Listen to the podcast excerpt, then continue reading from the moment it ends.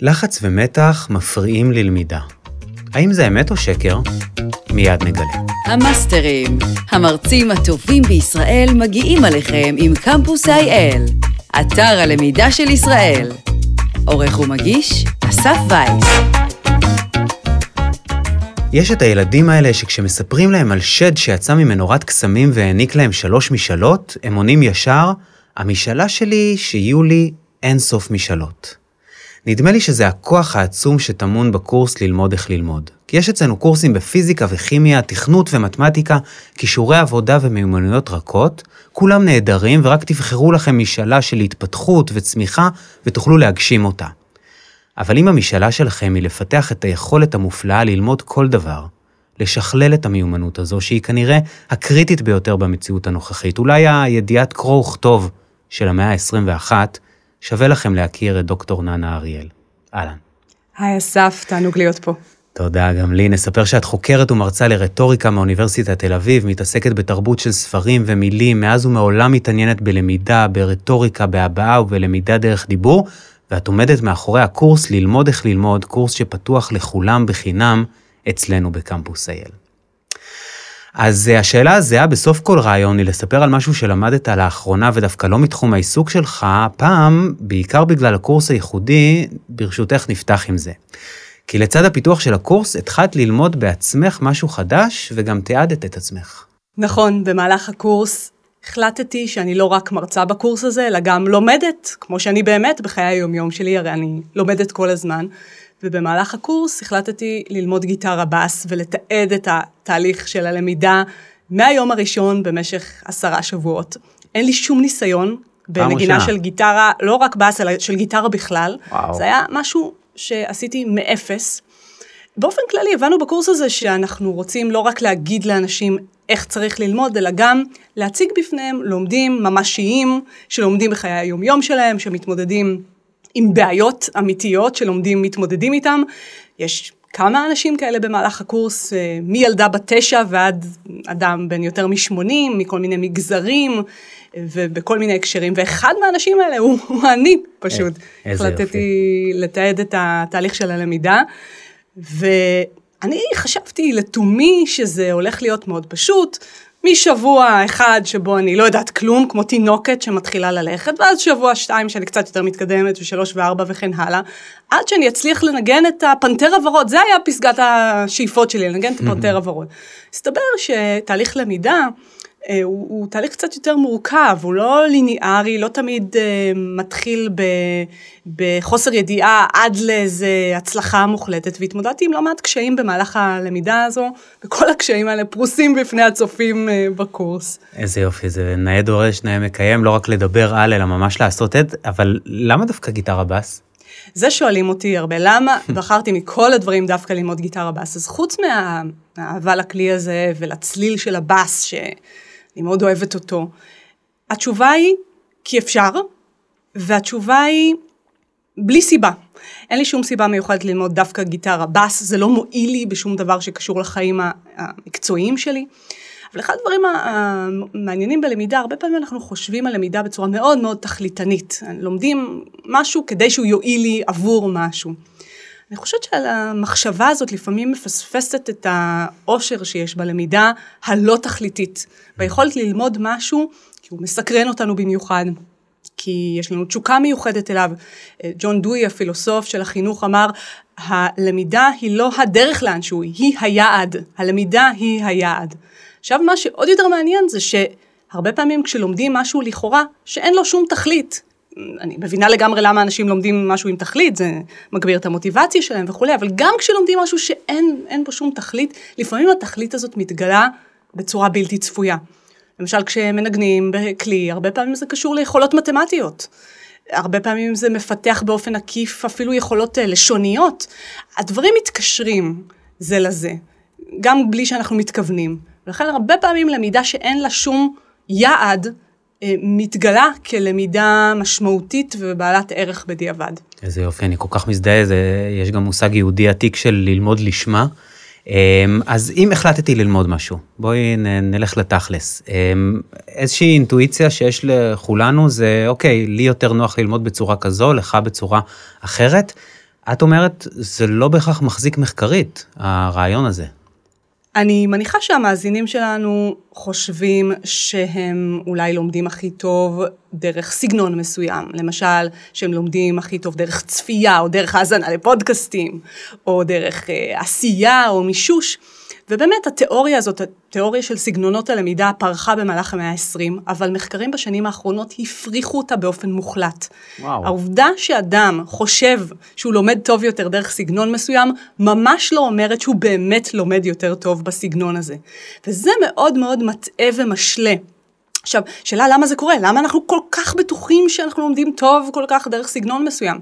דבר ראשון, התחושה היא מאוד חזקה. אני ממש מרגישה שאני לומדת ויזואלית, ואפילו, הרבה פעמים, יכול להיות שאני אלך ואלמד משהו שממילא יש בו היבט ויזואלי, כך שכשאני אלמד אותו אני אצליח, ואז יקרה משהו שנקרא הטיית אשרור. אני לומד משהו שמאשר לי משהו שחשבתי על עצמי מלכתחילה. עוד סיבה זה שאנחנו בתרבות המערב, כולנו חושבים שאנחנו פתיתי שלג ייחודיים, נכון? שכל אחד יש לו את, ה, את הסגנון שלו, זה נורא נעים להרגיש את זה, ולזה עוד צריך להוסיף את מגמת הפרסונליזציה בכל היבט בחיים שלנו עכשיו, ברפואה, בטכנולוגיה, אז נראה מאוד הגיוני שלכל אחד יהיה סגנון משלו. הבעיה היא שזה פשוט לא נכון. מדהים, זה וואחד מיתוס, ואת אומרת למרות שאין סגנונות למידה, אולי דווקא בגלל שאין, מאוד מאוד חשוב ללמוד איך ללמוד. אנחנו בראשית המאה ה-21 נמצאים בעידן של הצפת מידע, כולנו יודעים את זה, ואחד האתגרים הכי גדולים בלמידה היום הוא לדעת איך להתמודד עם כמות המידע הזו, mm. איך להעריך את המידע הזה, איך ללמוד אותו בצורה הכי אפקטיבית אם אנחנו רוצים ללמוד, איך לסנן אותו, איך להיות ביקורתיים כלפיו, ובהקשר הזה עקרונות של למידה יכולים אה, מאוד להועיל. ויש כמה עקרונות אוניברסליים של למידה שאפשר ללמוד יותר טוב דרכם. אז בואי ניתן דוגמה, נניח עכשיו אני לומד היסטוריה, ואני רוצה לדעת מה אני יודע ומה אני לא יודע. מה, מה השלבים הראשונים? דבר ראשון, אתה מתייחס לאחד העקרונות הכי חשובים בלמידה, שנקרא מטה-קוגניציה, היכולת של האדם לחשוב על החשיבה שלו, להיות רפלקטיבי כלפי המנגנון של החשיבה שלו, ובין השאר לדעת מה אני יודעת ומה אני לא יודעת ברגע מסוים, mm-hmm. או איך לתכנן תהליך למידה כך שהוא יהיה אפקטיבי. אז כדי להפעיל את השריר הזה, כדי לדעת מה אני יודעת או לא יודעת, למשל ברגע מסוים, אה, זה לא מספיק אה, להיחשף לידע, אלא גם לשלוף אותו ולאבד אותו באופן פעיל. כשאנחנו רק נחשפים לידע, כשאנחנו רק קוראים משהו, אפילו, אפילו אנחנו קוראים משהו עשר פעמים ברצף, נניח הנחיות, זה משהו שכולנו נתקלים בו בחיי היום, הנחיות או הוראות למשהו, גם אם נקרא את ההוראות עשר פעמים ברצף, זה לא אומר שנדע ליישם אותן. ולכן כשקוראים משהו, הדרך הכי יעילה כדי באמת ללמוד אותו, הוא אה, להניח את מה שקראנו בצד, ולאבד את מה שקראנו דרך מענה על שאלות, דרך שיחה. פעילה, דרך עיבוד של הטקסט למשהו אחר, למשל הערות במילים שלי. זאת אומרת, חייב להתרחש איזשהו תהליך של עיבוד. התודעה האנושית לא עובדת כמו מצלמה שפשוט קולטת את מה שהיא נחשפת אליו ושומרת אותו בפנים. אנחנו צריכים באופן פעיל להוציא את זה החוצה, אחרת יכול להיות שלא נלמד. בהחלט, אנחנו מדברים על זה המון בקמפוס האל, בעצם על, על כמה הלמידה לא יכולה להיות פסיבית, אלא חייבת אה, לכלול אה, פעילות אה, ש, של הלומדים. אז אימצתי שליפה, בטח יותר יעיל משליף. תני לנו עוד כמה טיפים וטריקים.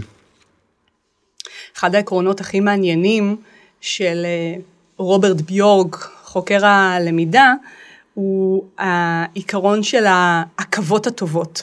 אנחנו נוטים לחשוב שאנחנו רוצים להקל על עצמנו בלמידה, לעשות דברים כמה שיותר פשוטים. לפעמים, אומר רוברט ביורק, אנחנו צריכים להקשות על עצמנו בכוונה כדי להשיג למידה לטווח הארוך. למשל, הרבה, הרבה אנשים יש נטייה ללמוד במרתון מאוד מרוכז, ואנחנו חושבים שזה גורם לנו לאיזה ריכוז במה שאנחנו לומדים ברגע מסוים, גורם לנו לצלול למשהו פנימה בצורה שמשאירה אותנו בפנים. אבל עיקרון אה, מאוד מעניין במדעי הלמידה שנקרא עיקרון הריווח, מראה שדווקא כשהלמידה מרווחת, כשלא לומדים משהו במרתון, אלא שעושים הפוגות במהלך הלמידה, הלמידה אפקטיבית יותר. אני מניחה שהרבה אנשים חוו את זה בעצמם, הם הניחו משהו בצד, אחר כך חזרו ללמידה, ולפעמים פתאום גילו שדווקא קל יותר ללמוד את הדבר, או שמשהו mm. פתאום שקע. והתחושה הזאת של השקיעה היא אמיתית, מתרחש איזשהו זמן שקיעה בין למידה ללמידה, שמאפשר לרעיונות, למושגים שלמדנו אה, להתגבש ולהיטמע. זה ממש כמו קיר לבנים כזה שצריך לתת למלט להתייבש בו לפני שממשיכים לבנות עליו, כי אם נמשיך לבנות על קיר אה, רטוב, אה, הוא יהיה חלש מאוד. איזה יופי, עקרון הריווח. ועוד לא אמרנו מילה על הקורונה, ששינתה כמובן לחלוטין את עולם הלמידה. בתקופה של בידוד או סגר, יש דברים אחרים שאני צריך לקחת בחשבון כדי ללמוד בצורה יותר נכונה? הקורונה חידדה יותר מתמיד תהליך שכבר מתרחש בשנים האחרונות עם המהפכה הדיגיטלית, כמה חשוב לדעת ללמוד באופן עצמאי. ברגע שאנשים נשלחים לבידוד, נשלחים אה, ללמוד לבד, הם צריכים פתאום להתמודד עם הלמידה בעצמם, והרבה פעמים עומדים חסרי אונים מול הדבר הזה. אני חושבת שהעיקרון שהזכרנו קודם, העיקרון של המטה-קוגניציה, היכולת לחשוב על הלמידה, לתכנן את הלמידה, להבין איך למידה פועלת, זה עיקרון שבתקופה כזו הופך להיות אה, משמעותי במיוחד.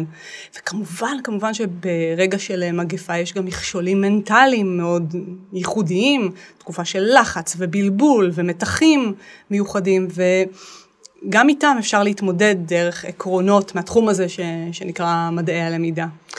אני מבין. אה, אבישי פרידלר, שמוביל אצלנו בקמפוס האל את תחום החינוך, ביקש ממני לשאול אותך על מערכת החינוך. יש הרבה, הרי הרבה ביקורת על מוכוונות לציונים, על מנגנון הבגרויות, על אה, one size fits all. לא כלומד בודד, מה לדעתך המערכת, כמערכת, יכולה לעשות כדי להשתנות, כדי להשתפר? אני מאמינה גדולה במערכת החינוך הפורמלית. אה, חושבת באופן כללי שמורה זה המקצוע המכובד ביותר בעולם. ואני חושבת שגם בלי לעשות מהפכות שקשורות ללמידה בוטיקית וייחודית, יש אפשרות במסגרת המערכת הקיימת אה, לחולל שינוי, אה, דרך חיזוק של למידה עצמאית, דרך, וזה מאוד חשוב, חיזוק של למידה מתוך סקרנות, אה, דרך למידה עמיתים, למידה שמערבת דיאלוג, שמתגלה בתור דבר שתורם לכל היבט של למידה, וגם אה, מצד שני, הביקורות הרווחות על מערכת החינוך, גם על הנטייה הזו לאבד את הקשר האישי, וגם על האינפלציה של המבחנים שהזכרת, נכון שאלה בעיות, ומצד שני, צריך גם להיזהר מאיזה, להיגרר אחרי הרעיון הפופוליסטי הזה שאנחנו צריכים לבטל את כל המבחנים, או שכל תלמיד ותלמיד צריך... אה, לחשוב עליו כאיזה מקרה ייחודי, כי א', כמו שאמרנו קודם, הרעיון של סגנונות למידה, הרעיון שיש סגנון למידה אישי הוא לא תמיד נכון, ואפשר דרך עקרונות כלליים, אוניברסליים של למידה, להתייחס לכל התלמידים, גם אם לא מתייחסים אליהם כמקשה אחת, אבל כן לשפר ולשכלל את יכולות הלמידה שלהם. ומבחינת המבחנים, דווקא מסתבר שאפקט המבחן, מה שנקרא, זאת אומרת היכולת לא רק לקבל ידע, אלא גם לשלוף אותו, הוא מאוד משמעותי mm. בלמידה.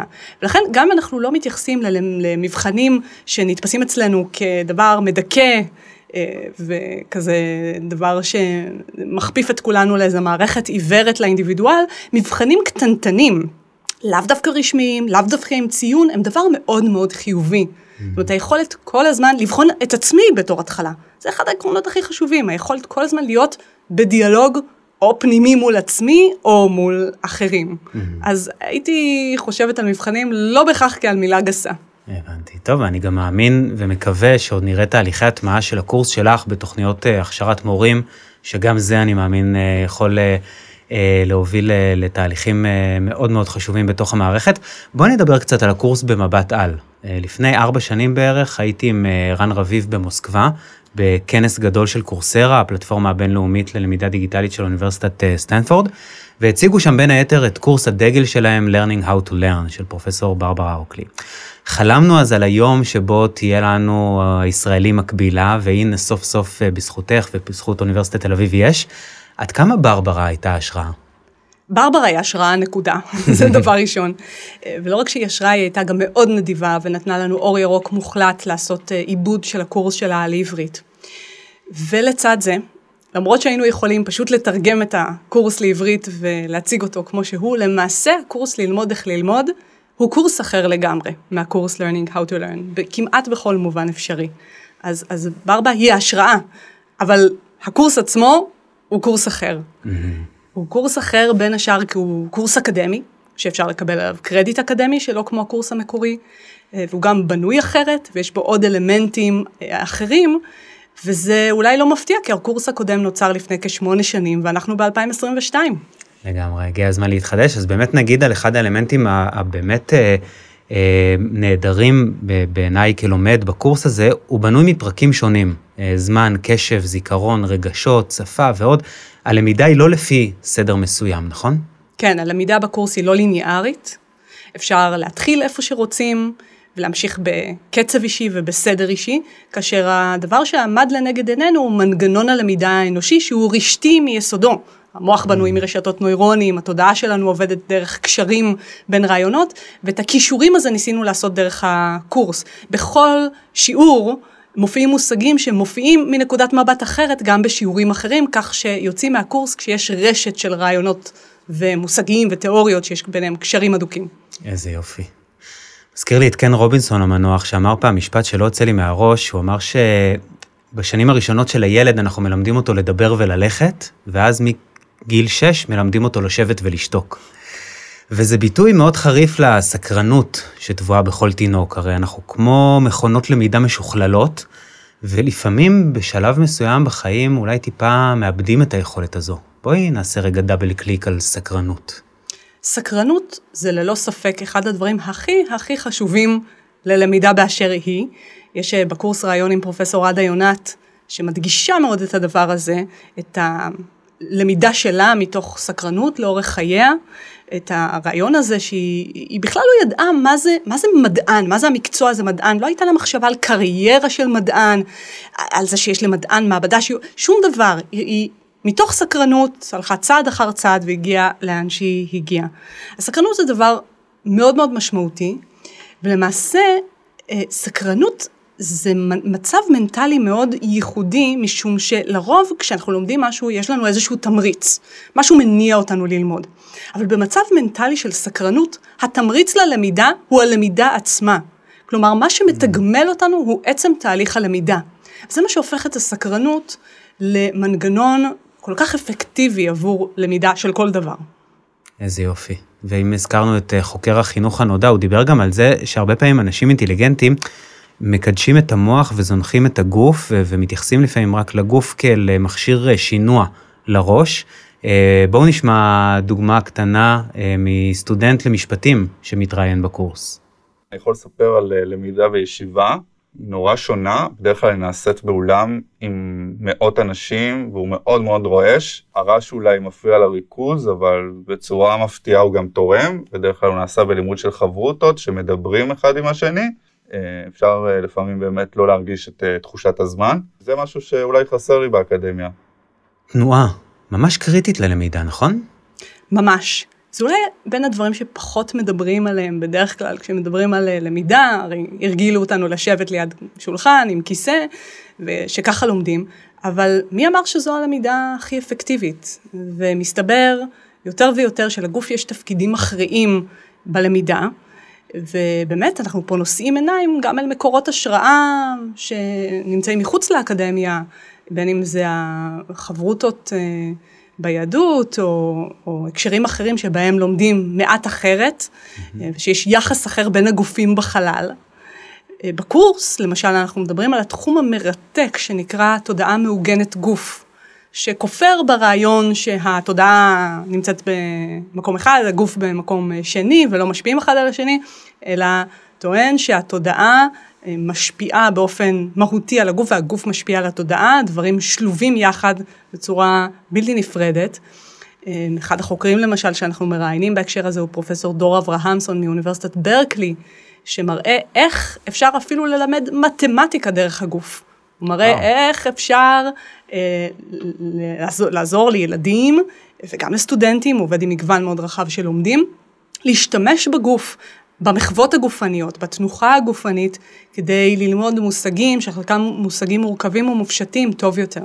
אגב, בקורס אנחנו קוראים מאמרים עם הלומדים והלומדות כדי אה, לשכלל את יכולת הקריאה שלהם, ובין המאמרים האלה יש מאמר בנושא גוף, שבו הנבדקים מתבקשים לענות על איזושהי חידה פיזיקלית, וחלק מהם מתבקשים לפני המבדק לעשות איזושהי תנוחה מסוימת, תנועה מסוימת, שקשורה לפתרון החידה, בלי שהם יודעים למה הם עושים את התנועה הזאת, ואותם נבדקים שעשו את התנועה לפני פתרון החידה, שיפרו את היכולת שלהם לפתור אותה, זה מרתק. וואי, ממש, אז טוב. טוב, אנחנו מתקרבים לסיום ודיברנו על, על, על סקרנות ועל כלים אה, ללמידה ועל מטה-קוגניציה.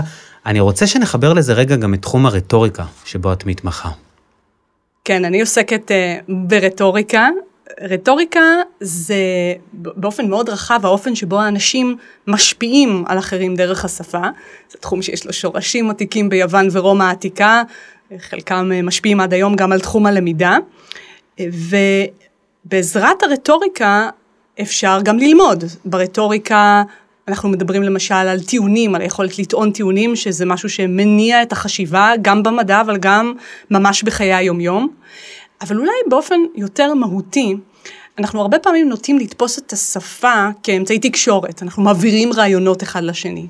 אבל אחד הדברים שאנחנו מדגישים בקורס, ושהוא חשוב גם בתחום שלי, הוא שהשפה לא רק מוסרת רעיונות מוכנים, אלא מייצרת רעיונות, היא מייצרת חשיבה, היא מחוללת חשיבה. ולכן אפשר להשתמש בשפה כאמצעי אקטיבי ללמידה. בין אם דרך דיבור עצמי, אני מדברת לעצמי, אני פה מתוודה וידוי אה, מוחלט, אני מדברת לעצמי בחיי היומיום כל הזמן, אני עושה את זה לפעמים גם ברחוב ובקול רם, וממש לא אכפת לי מה אנשים חושבים, והם חושבים, אני רואה את זה דרך המבטים שלהם. אז דיבור עצמי מחקרים מראים שהוא שיטת חשיבה ולמידה מאוד אפקטיבית, וכמובן, כמובן, דרך דיאלוג שבו הרעיונות שלי מוצאים הדהוד אצל הזולת, אצל האחר, וחוזרים אליי עשירים יותר, אה, מורכבים יותר, זאת אומרת, למידה מתרחשת לא רק במוח הפרטי של האדם, אלא גם במרחב בין סובייקטיבי, בין אנשים שלומדים. זה היבט מאוד חשוב של למידה, הלמידה יחד. הבנתי. טוב, אנחנו מתקרבים לסיום, יש לנו עוד חוב מההתחלה עם האמת ושקר, אבל לפני כן נזכיר שכל מה שדיברנו עד עכשיו זו רק הצצה קצרצרה, באמת טעימה קטנה מהקורס העשיר והמקיף ללמוד איך ללמוד של אוניברסיטת תל אביב. הקורס פתוח לכולם בחינם על קמפוס אייל, אתר הלמידה של ישראל, בהובלת מטה ישראל דיגיטלית במשרד הכלכלה והתעשייה והמועצה להשכלה גבוהה. מעל חצי מיליון כבר נהנים ממאות קורסים בחינם והכל בזמן, במקום ובקצב שלהם. אתם מוזמנים להיכנס לקמפוס.gov.il. אני חייב להגיד משהו, יש מאות קורסים בפלטפורמה, אבל אם אתם רוצים להתחיל מאחד, לכו על ללמוד איך ללמוד. המלצה אישית ממני. נגיד גם תודה רבה לאמיר גירון שמוביל את הפרויקט הנהדר הזה ולארנון פרידמן פה מעבר לחלון באולפן, דנית בן ארי ונילי וייס, ואם אתם רוצים לקבל התראות על פרקים חדשים של הפודקאסט, מוזמנים לעקוב וכמובן גם לדרג ולשתף. ובכן, האומנם לחץ ומתח מפריעים ללמידה? תראו, יש לנו נטייה לחשוב שרגשות שליליים באמת, כמו לחץ ומתח ובלבול, מפריעים ללמידה, זה מובן לגמרי, זה אינטואיטיבי לגמרי, ובאמת מכשולים מנטליים הם אולי המכשולים בלמידה. אני למדתי את זה על בשרי כשניגנתי את הגיטרה. המכשול העיקרי היה, המכשול המנטלי, להאמין בכלל שאני יכולה אה, ללמוד. ומצד שני, לחץ ומתח לא בהכרח עושים רע ללמידה. Mm. אה, מתח יכול לדרבן אותנו. כן? לחץ עד רמה מסוימת אה, קשור להורמונים ולמוליכים עצביים במוח שאחראים דווקא על מוטיבציה בלמידה. ולכן חשוב להבין שתחושות שליליות בזמן למידה, ולכולם יש תחושות שליליות בזמן למידה, אני לא, לא חושבת שיש אף אחד שחווה רק שמחה ואושר בזמן למידה. למידה זה דבר מורכב, ולפעמים קשה, זה התמודדות עצמית אה, משמעותית. אז כדאי לזכור שתחושות של לחץ ומתח הן לא בהכרח שליליות, ובעיקר לזכור שלעיתים קרובות הן מצבים זמניים. והעיקר הוא להאמין שהתחושות האלה הן גמישות, יכולות להשתנות. Mm-hmm. אפשר להשתמש בהן כדי um, לגייס את המוטיבציה שלנו ללמוד, למשל בלבול יכול להעיד על משהו שאנחנו צריכים לשנות כדי ללמוד טוב יותר. אה, ובעיקר אפשר לנסות לאמץ כל מיני שיטות כדי, אה, כדי לגרום למצבים האלה לא להיות אה, משתקים. למשל, אחת השיטות האלה היא לא לחשוב כל כך הרבה על היעד של הלמידה, לפעמים היעד של הלמידה, לנגן אה, בגיטרה בס בקיסריה, כן, לא יקרה, אבל למשל, כן, יעד גדול, או לדעת גרמנית אה, בצורה שוטפת, או ללמוד תואר בפיזיקה, במקום לחשוב על היעד הזה, לחשוב על הצעדים הקטנים שמובילים אותנו בכל רגע ורגע. ברגע שאנחנו מנטרלים לרגע את המחשבה על היעד, וצועדים באיזשהו מסלול שמפורק לחלקים הרבה יותר קטנים, אנושיים, אפשריים, יכול להיות שיהיה גם קל יותר להגיע לכיוונו של היעד. לחץ יכול להיות טוב, מבחן לא בהכרח שלילי, סגנונות למידה זה מיתוס. תשמעי, למדתי המון המון בשיחה, אפילו הקצרה הזו. לסיום השאלה הזהה, אז שמענו על גיטרה בס, שגם מתועדת בקורס. אה, משהו נוסף שלמדת אה, לאחרונה? איפה להתחיל? אנחנו באמת לומדים כל הזמן, למדתי השבוע, או בתקופה האחרונה, המון דברים. אני אולי אבחר את הדבר הכי טריוויאלי שיכול להיות. למדתי היום איך להגיע ליישוב אבן יהודה, שבו אנחנו כרגע מקליטים את הפודקאסט. ולמה אני בוחרת בדבר הטריוויאלי הזה? דבר ראשון, כדי להדגיש את העניין הזה שאנחנו לומדים כל הזמן, לא רק כשנרשמנו לתואר באוניברסיטה או לקמפוס או לכל דבר, אנחנו לומדים כל הזמן. לפעמים אנחנו לא נותנים ערך ללמידה הזאת, אבל היא בעלת ערך. דבר שני, עבורי באופן אישי, יש לי חוש כיוון מאוד גרוע.